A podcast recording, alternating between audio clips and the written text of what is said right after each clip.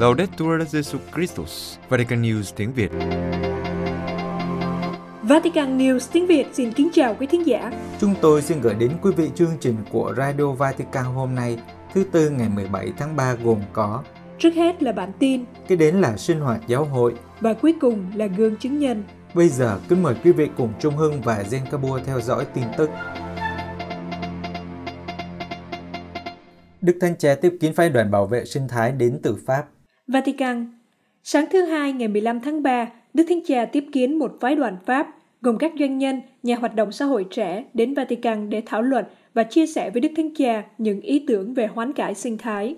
Kết thúc buổi gặp gỡ, bốn nhân vật nổi tiếng trong lĩnh vực kinh tế, điện ảnh, hoạt động xã hội có chung ưu tư về hoán cải sinh thái, đã bày tỏ niềm vui về cuộc hội kiến với Đức Thánh Cha. Theo họ, giáo huấn về sinh thái của Đức Thánh Cha là điểm tựa tinh thần đến đúng lúc cho quá trình hoán cải sinh thái ở Pháp, nơi dự luật khí hậu đang được thảo luận. Sigrid Dion, nhà sinh thái học, nhà sản xuất phim tài liệu và là người bảo vệ công ước công dân về khí hậu ở Pháp, giải thích rằng, ngày nay, tài chính tạo ra một loại mơ hồ che khuất sự phán đoán của chúng ta về việc phải làm gì để bảo vệ con người và thiên nhiên. Anh bày tỏ niềm vui vì sự khích lệ mà anh đã nhận được tại Vatican. Anh nói, Đức Thánh Cha nhấn mạnh rất nhiều vào thực tế rằng, đối với Ngài, thế hệ trẻ là thế hệ có thể sáng tạo và có sức mạnh để làm được nhiều điều. Người thứ hai của phái đoàn là Eva Sedun, doanh nhân và nhà hoạt động, đồng chủ tịch của phong trào Impact France, nơi tập hợp các tác nhân của nền kinh tế bền vững. Cô vui vẻ nói, tôi đến Vatican để nói với Đức Thánh Cha rằng, ngày nay có những người làm kinh tế đã biết lồng ghép những vấn đề Ngài nói về công bằng xã hội và sinh thái vào lĩnh vực kinh tế. Tôi ủng hộ ý tưởng của Đức Thánh Cha về một nền kinh tế khác, một nền kinh tế làm cho sống và không giết chết, bao gồm và không loại trừ, nền kinh tế nhân đạo, chăm sóc công trình sáng tạo và không gây ô nhiễm.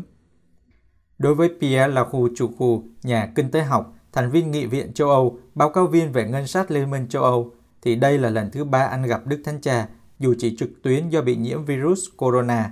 Trước đó, anh đã gặp Đức Thánh Cha để thảo luận về thuế đối với các công ty tài chính được đưa vào năm 2008 và hiện đang được các quốc gia thành viên thảo luận. Theo anh, một hệ thống kinh tế khác là có thể và Đức Thánh Cha là người có thẩm quyền đạo đức, điều anh rất cần. Chúng ta cần phải thay đổi hệ thống này và điều này là thách đố cho các nhà lãnh đạo. Người thứ tư của phái đoàn là Samuel Krisboski, nhà hoạt động xã hội, doanh nhân và là người sáng lập Coexister, phong trào liên niềm tin của giới trẻ. Theo anh, vấn đề hoán cải sinh thái cũng mang tính thiêng liêng. Vì vậy, công bằng xã hội và môi trường phải là một cuộc chiến mà chúng ta đến với nhau và liên kết chúng ta. Phái đoàn đã trình bày với Đức Thánh Cha một dự án rút từ một sáng kiến chưa từng có và được Ngài đánh giá là rất hấp dẫn. Một hiệp ước công dân quy tụ 150 người được chọn bằng việc rút thăm ở Pháp. Những người này có thể đề xuất các hướng đi cải tổ chống lại sự nóng lên toàn cầu và giảm lượng khí thải ở Pháp vào năm 2030 xuống 40% so với năm 1990. Tuy nhiên, các nhà môi trường Pháp thất vọng vì cuối cùng các đề xuất từ công ước này đã bị loại bỏ phần quan trọng trong dự luật khí hậu hiện đang được thảo luận tại Quốc hội Pháp. Tòa Thánh Để vượt qua đại dịch, cần có vaccine, tình huynh đệ và hy vọng. Viên phát biểu hôm thứ Hai ngày 15 tháng 3 tại cuộc họp về chủ đề Hồi phục hậu Covid, những thách thức và cơ hội, Đức ông Janusz Urbasic, đại diện thường trực của Tòa Thánh tại Tổ chức An ninh và Hợp tác châu Âu nhấn mạnh, để chiến thắng đại dịch COVID-19, trước hết cần tiếp cận phổ cập với vaccine, nhưng cũng cần có tình huynh đệ và hy vọng để xây dựng một thế giới tốt đẹp, công bằng và hòa nhập hơn. Đức ông Urbanzik nhận xét rằng tình trạng khẩn cấp toàn cầu đang gây ra một cuộc khủng hoảng đa dạng. Thực tế, loại virus không biên giới này đã làm trầm trọng thêm các tình trạng khẩn cấp vốn đã tồn tại liên quan đến lương thực, kinh tế và di cư. Nhưng nó cũng trở thành mảnh đất màu mỡ cho sự lây lan của bầu khí cô lập và ngờ vực, làm cho cơ cấu xã hội và quan hệ giữa các quốc gia ngày càng bị phân mảnh. Vì vậy, trong những thời điểm khó khăn này, chỉ có một giải pháp là nhận ra tính dễ bị tổn thương chung và tìm kiếm các giải pháp chung. Đại diện Tòa Thánh nhắc lại, điều cần thiết là phải có một khuôn khổ đạo đức vững chắc hơn dựa trên sự đoàn kết toàn cầu và bảo vệ thụ tạo để đảm bảo khả năng tiếp cận điều trị phổ biến, đặc biệt là phân phối công bằng vaccine. Nhưng tất cả những điều này thôi thì chưa đủ, bởi vì vaccine có thể bảo vệ chống lại virus, nhưng chúng sẽ không chữa khỏi các tệ nạn xã hội như bất bình đẳng và sự dẫn dưng. Để thoát ra khỏi đại dịch, cần phải định hình lại mối quan hệ giữa các cá nhân và nền kinh tế theo hướng mô hình nhân văn và bao gồm hơn. Một mô hình khuyến khích bổ trợ, hỗ trợ phát triển kinh tế ở cấp địa phương, đầu tư vào giáo dục và cơ sở hạ tầng vì lợi ích của các cộng đoàn. Đức ông chỉ ra rằng, thực tế, khi nền kinh tế thực sự phục vụ sự phát triển toàn diện con người, thì sẽ có một cuộc đối thoại hiệu quả hơn nhằm tăng cường an ninh và hợp tác giữa các quốc gia.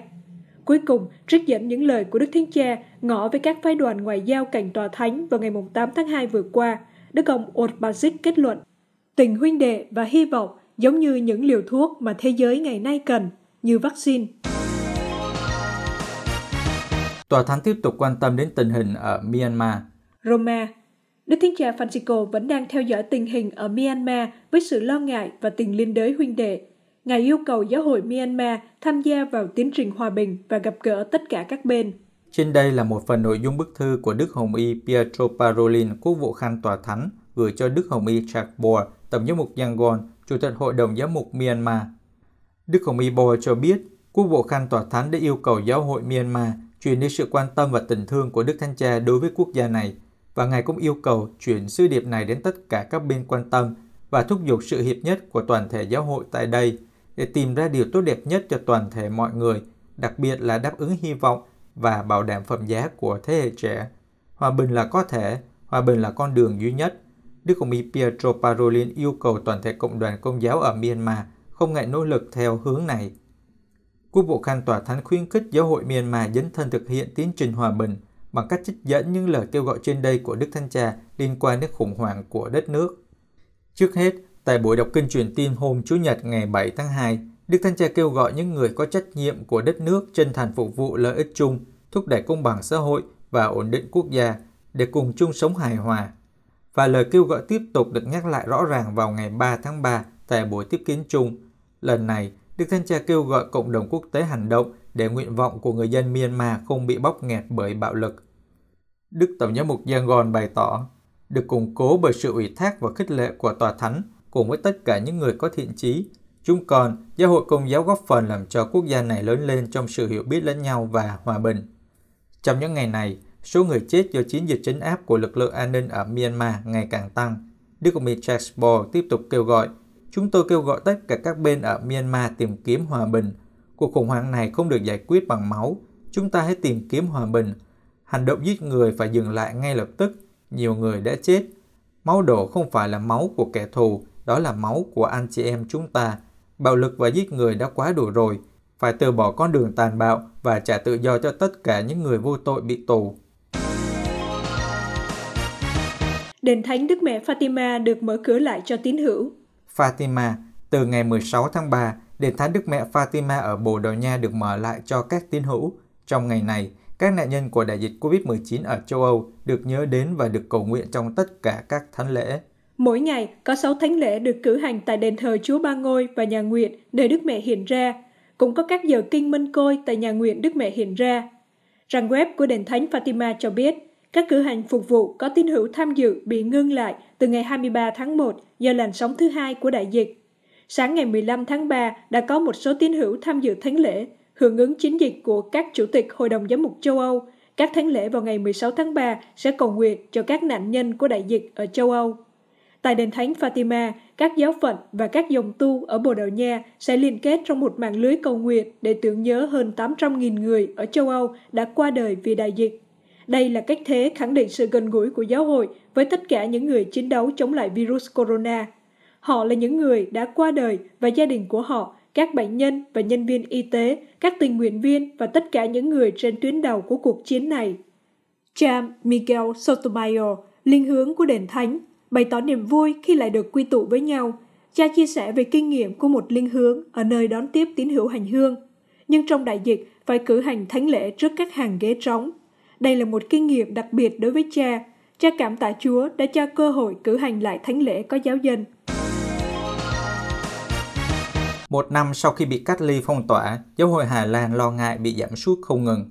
Hà Lan Dựa trên các cuộc phỏng vấn 21 linh mục của bảy giáo phận trên khắp nước Hà Lan, tuần báo Công giáo Hà Lan Catholic News Plus kết luận rằng một năm sau khi đợt phong tỏa cách ly đầu tiên chống đại dịch, đời sống bình thường của giáo xứ phần nào bị mất đi và cuộc khủng hoảng đang đẩy nhanh vấn đề tục hóa vốn đã đang tồn tại.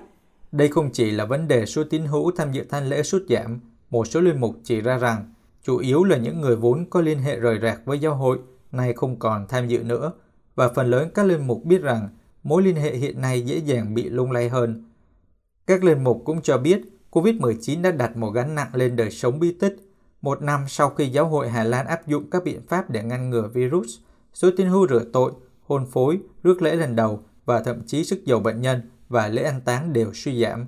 Một linh mục của giáo phận Groningen, Leeuwarden cho biết tất cả các hoạt động giáo lý như chuẩn bị cho các thiếu nhi rước lễ lần đầu hay thêm sức đều bị ngừng. Một số linh mục nhận định rằng văn hóa của giáo hội về lễ tang cũng đang thay đổi. Người dân dễ dàng bỏ qua tang lễ an táng và đưa người chết trực tiếp đến nơi hỏa táng. Một trong những lý do có thể là ở đó họ có thể uống với nhau tách cà phê, trong khi tại nhà thờ không thể. Một số người trước đây còn đến nhà thờ, nhưng bây giờ thì không. Đại dịch cũng gia tăng sự thế tục hóa. Vào tháng 9 năm 2020, 6 tháng sau khi phong tỏa lần đầu, số người đến nhà thờ giảm 25%. Có lẽ là những người già và người bệnh không đến nhà thờ. Đến nay, nửa năm sau, khuynh hướng suy giảm này tiếp tục tăng. Đại dịch cũng mang lại gánh nặng tài chính cho các giáo sứ. Tuy nhiên, bất chấp những điều tiêu cực này, các linh mục nghĩ về những điều tích cực như các tín hữu được đánh động nhất sẽ trở lại nhà thờ. Nhưng người ít có thói quen đi lễ sẽ nhìn nhận việc này tích cực hơn. Một linh mục nói rằng cuộc khủng hoảng virus corona cũng mang lại những cơ hội khác. Cha nói rằng giáo hội nên tìm kiếm những cách thức mới để tiếp cận mọi người. Cha nói, việc phong tỏa này đã đánh thức giáo hội và giáo xứ của chúng tôi để tìm kiếm một cách khác để liên lạc với mọi người. Quý vị vừa theo dõi bản tin ngày 17 tháng 3 của Vatican News tiếng Việt. Câu thuyết của Đức Thánh Cha Trong bối cảnh đầy bấp bênh về tương lai của chúng ta, bằng lòng bác ái, chúng ta hãy nói những lời khích lệ và giúp người khác nhận ra rằng Thiên Chúa yêu thương họ như những người con trai và con gái của người.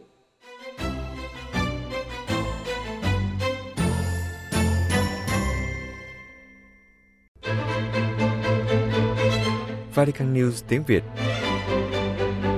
Chuyên mục Sinh hoạt giáo hội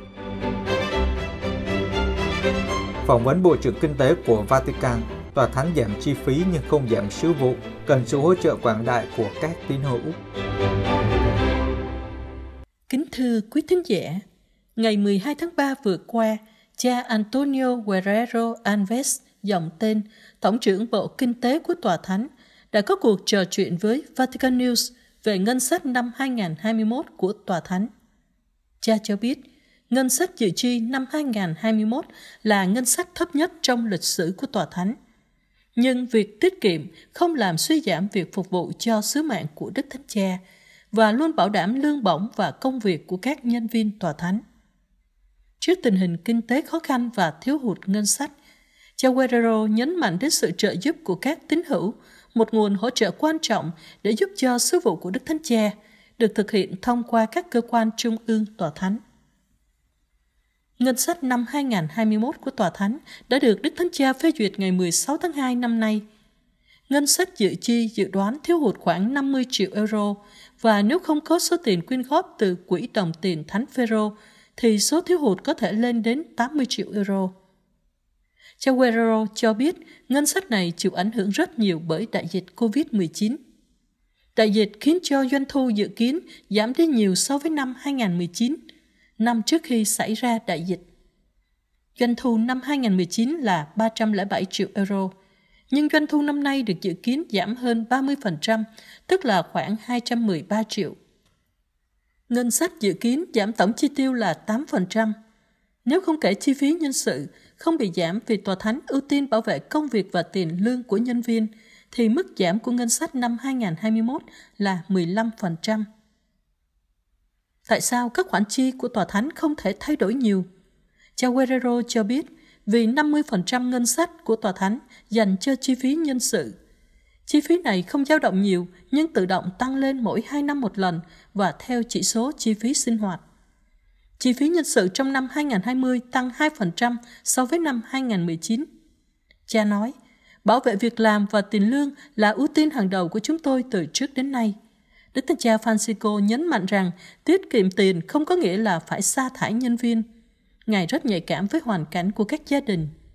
Do đó, thời điểm thử thách về tài chính không phải là lúc để bỏ cuộc, cũng không phải là lúc để thực dụng và quên đi các giá trị của chúng ta. Điều này ngụ ý rằng, ít nhất trong ngắn hạn, 50% chi tiêu này là không thay đổi. Ngoài ra, nhiều thánh bộ thực hiện sứ mệnh của mình trên thực tế chỉ bằng cách dựa vào nguồn nhân lực, chi phí nhân sự của họ chiếm đến 70 hay 80%. Bộ trưởng Kinh tế của Tòa Thánh cũng giải thích về những tiết kiệm về chi phí hoạt động giúp cho ngân sách năm 2021 giảm 14% so với năm 2019. Các biện pháp giảm chi tiêu trong năm 2020 đã được áp dụng như giảm chi phí tham vấn, hủy bỏ các sự kiện được lên kế hoạch cho năm 2020, bao gồm các chuyến viếng thăm ad limina của các giám mục, các hội nghị toàn thể, các hội nghị, đại hội và các sự kiện tương tự, hạn chế mọi chuyến đi hoạt động bên ngoài, dừng mua sắm vật tư theo kế hoạch, ngừng tu bổ không khẩn cấp các tòa nhà, các tòa sứ thần, vân vân. Những biện pháp này cũng được dự kiến áp dụng cho năm 2021. Nhưng Chaguarero nhấn mạnh, chúng ta không phải là một công ty, chúng ta không cố gắng tạo ra lợi nhuận, chúng ta không phải là một nhà nước giống như bất kỳ nhà nước nào khác, cũng không phải là một tổ chức phi chính phủ. Tòa Thánh có một sứ mạng không thể thiếu và việc phục vụ cho sứ mạng này chắc chắn phát sinh chi phí mà hầu hết được chi trả bởi các khoản quyên góp. Tòa Thánh cũng có tài sản trang trải các chi phí cơ cấu và giúp ích phần nào cho sứ mạng của nó. Năm nay giảm doanh thu, nếu chúng ta là một doanh nghiệp hoặc một tổ chức phi chính phủ, chúng ta sẽ cắt giảm các dịch vụ và cơ cấu lại đội ngũ nhân viên của mình. Nếu chúng ta là một nhà nước giống bất kỳ một nhà nước nào khác, thì chúng ta sẽ tăng nợ và thực hiện các biện pháp tài khóa. Trong trường hợp của chúng ta, nếu các khoản đóng góp không đến, ngoài việc tiết kiệm hết mức có thể, thì chúng ta chỉ có thể sử dụng các khoản dự trữ. Về việc sử dụng nguồn tài chính dự trữ cho Guerrero giải thích, các khoản dự trữ ở đó là vì lý do này, chúng có thể và phải được sử dụng trong các thời kỳ kinh tế khó khăn. Chỉ cần nghĩ đến có bao nhiêu quốc gia đang lâm vào cảnh nợ nần vì đại dịch. Thu nhập từ việc cho thuê tài sản, các hoạt động kinh tế và dịch vụ sẽ dần dần phục hồi khi tình hình kinh tế ổn định hơn. Các bảo tàng có thể mở cửa không bị hạn chế và sẽ có một lượng khách du lịch bình thường trở lại. Tuy nhiên, chúng ta cần thận trọng với các mức chi tiêu và điều rất quan trọng là chúng ta phải tiếp tục cung cấp thông tin rõ ràng và minh bạch để các tín hữu yên tâm về việc sử dụng các khoản đóng góp của họ. Nhưng đi thẳng vào vấn đề, đã có nhiều lần trong lịch sử của mình khi giáo hội ở nhiều quốc gia khác nhau hầu như không có đồng vốn, phụ thuộc vào những thăng trầm chính trị. Nhưng kinh nghiệm cho thấy rằng một giáo hội không có dự trữ về tài chính vẫn tiếp tục thực hiện sứ mạng loan báo tin mừng của mình với sự sáng tạo mà Chúa Thánh Thần linh hướng trong những cơ hội lịch sử của nó. Tuy nhiên, chúng ta hy vọng rằng điều này sẽ không xảy ra. Những gì chúng ta phải tránh là không làm thất thoát nguồn tài chính của Tòa Thánh vì chủ ý xấu hoặc do quản lý yếu kém. Trước khủng hoảng kinh tế nặng nề và lâu dài và khủng hoảng xã hội do khủng hoảng sức khỏe toàn cầu gây nên, Bộ trưởng Kinh tế của Tòa Thánh cho biết chiến lược của Bộ Kinh tế là giảm thiểu một số hoạt động như các hội nghị, các chuyến đi, các cuộc hội họp, nhưng đồng thời cũng có những hoạt động mới để ứng phó với tình huống phát sinh. Ví dụ, Tòa Thánh đã phân bổ 5 triệu euro để qua mạng lưới Caritas giúp đỡ nhu cầu của các giáo hội trước tình trạng khó khăn do COVID-19 gây nên. Một số viện trưởng thông thường tăng lên và một số khác giảm đi. APSA, cơ quan quản trị tài sản của Tòa Thánh, một mặt đang cố gắng hỗ trợ những người dân và doanh nghiệp đang gặp khó khăn trong việc trả tiền thuê nhà của họ. Mặt khác, nó đang tự tổ chức lại để có hiệu quả hơn trong các dịch vụ của mình và cải thiện lợi nhuận từ các khoản đầu tư vào bất động sản. Cha Guerrero cũng cho biết Tòa Thánh cũng đang cố gắng sắp xếp hợp lý các quy trình nội bộ của mình để hiệu quả hơn, tránh sự quan liêu và trùng lập không cần thiết của các hệ thống và hoạt động. Điều này sẽ cho phép làm được nhiều việc hơn mà không cần phải tăng chi phí. Sử dụng quỹ đồng tiền Thánh Phêrô được tín hữu đóng góp để giảm thiếu hụt ngân sách của Tòa Thánh. Theo cha Guerrero, thực ra chính là phục vụ cho sứ vạn của Đức Thánh Cha. Ngài thực hiện sứ vụ qua các cơ quan trung ương của Tòa Thánh. Hầu hết các cơ quan này hoạt động và không có doanh thu. Và tất cả các hoạt động và sứ mạng của Tòa Thánh đều là một khoản chi phí, như các tòa sứ thần, các thánh bộ, trợ giúp các giáo hội gặp khó khăn. Quỹ đồng tiền Thánh Phêrô được sử dụng để hỗ trợ sứ vụ của Đức Thánh Cha dưới hình thức viện trợ cho các cá nhân hoặc cộng đoàn, hoặc đóng góp cho các bộ của Tòa Thánh, cộng tác với sứ vụ của Đức Thánh Cha. Nói về tầm quan trọng của sự đóng góp của các tín hữu, cha Guerrero nhấn mạnh, Tòa Thánh giúp cho sứ mạng của Đức Thánh Cha và được duy trì cách căn bản là nhờ sự đóng góp của các tín hữu. Cha nói, một mặt chúng ta không thể không biết ơn lòng quảng đại của các tín hữu trong năm hết sức khó khăn này. Giữa những khó khăn của thời đại dịch này, họ đã tiếp tục cộng tác vì họ tin tưởng vào sứ mạng của giáo hội và họ muốn hỗ trợ Đức Thánh Cha. Nó làm cho tôi nhớ đến câu chuyện phúc âm về người quá phụ đã dâng cúng số tiền nhỏ của mình, tất cả những gì bà có. Đối với tôi, nó không chỉ là về tiền bạc. Mặt khác, chúng ta phải nhận ra rằng, với tình hình đại dịch, nếu nó kéo dài, hoặc như một số người nói, nếu nó không bao giờ chấm dứt, các nguồn lực sẽ không đủ cho sự bền vững kinh tế của tòa thánh về lâu dài.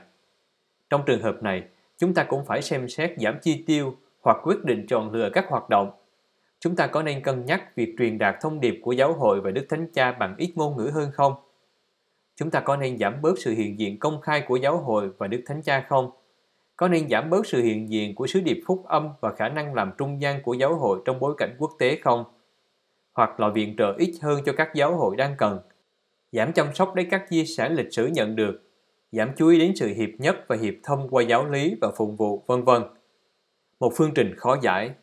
Nhưng tôi tin rằng trong mọi trường hợp, chúng ta phải làm mọi cách để tối ưu hóa chi phí và trông cậy vào lòng quảng đại của những người thánh thiện của Thiên Chúa.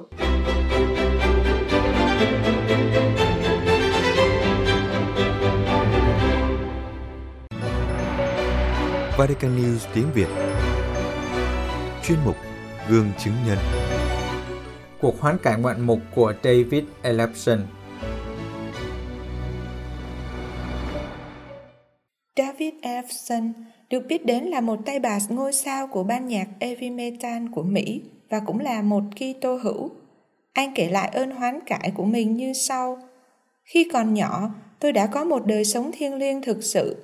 Tôi nhớ tôi đã nói với mẹ tôi về điều này vào một buổi chiều tối khi bà đón tôi từ trường trở về nhà.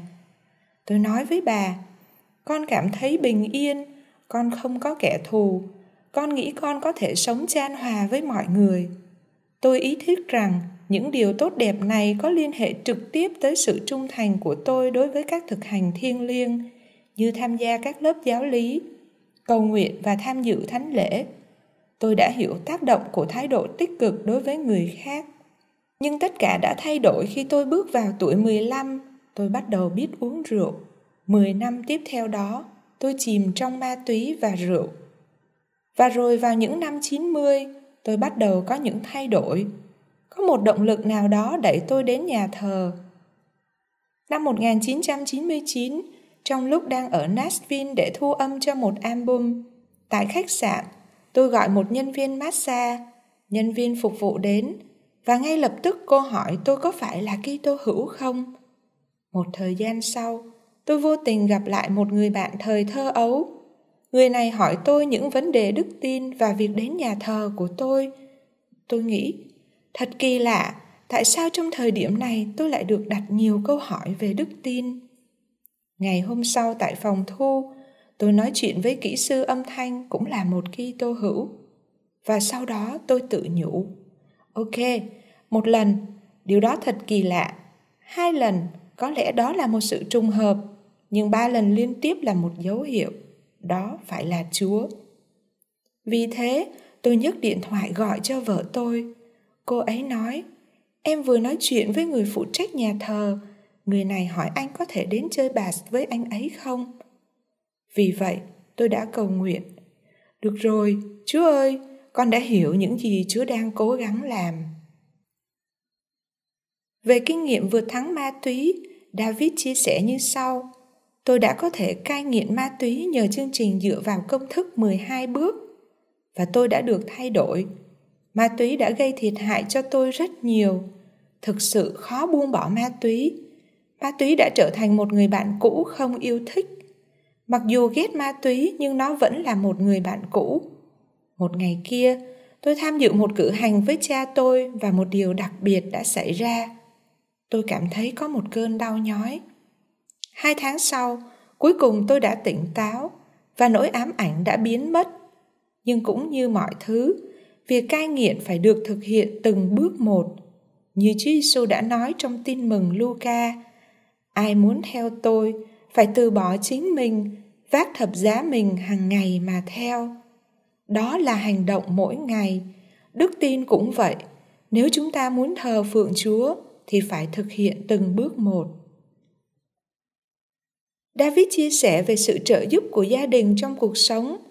Vào ngày cưới, tôi đã cầu nguyện bởi vì tôi biết nếu tôi cố gắng một mình, tôi sẽ thất bại. Tôi cần phải đặt cuộc hôn nhân của chúng tôi vào tay Chúa. Và khi làm bố, tôi hiểu rằng tất cả những gì mà các cha mẹ nói đều đúng.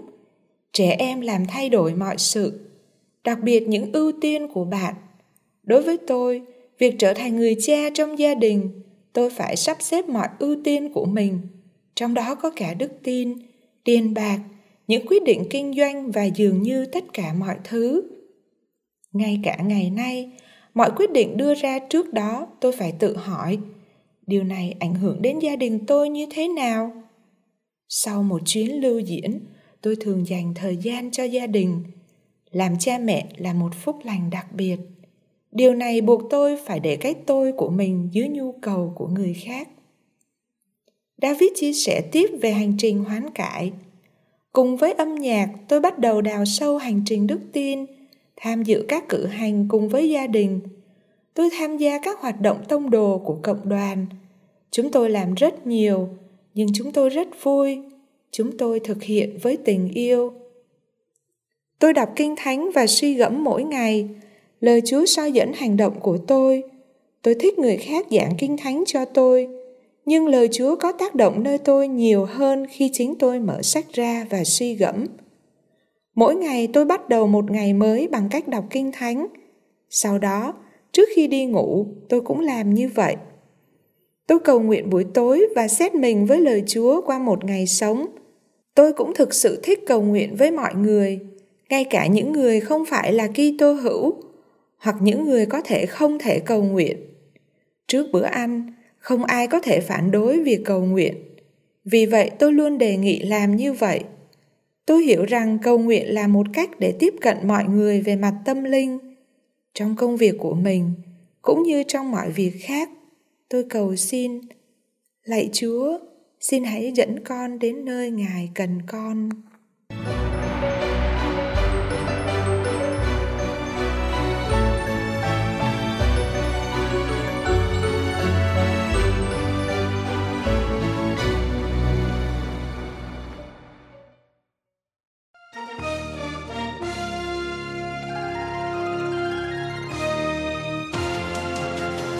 Cảm ơn quý vị đã chú ý lắng nghe chương trình Radio Vatican của Vatican News tiếng Việt. Xin Thiên Chúa chúc lành cho quý vị và toàn gia quyến. Laudetur Jesu Christus, ngợi khen Chúa Giêsu Kitô.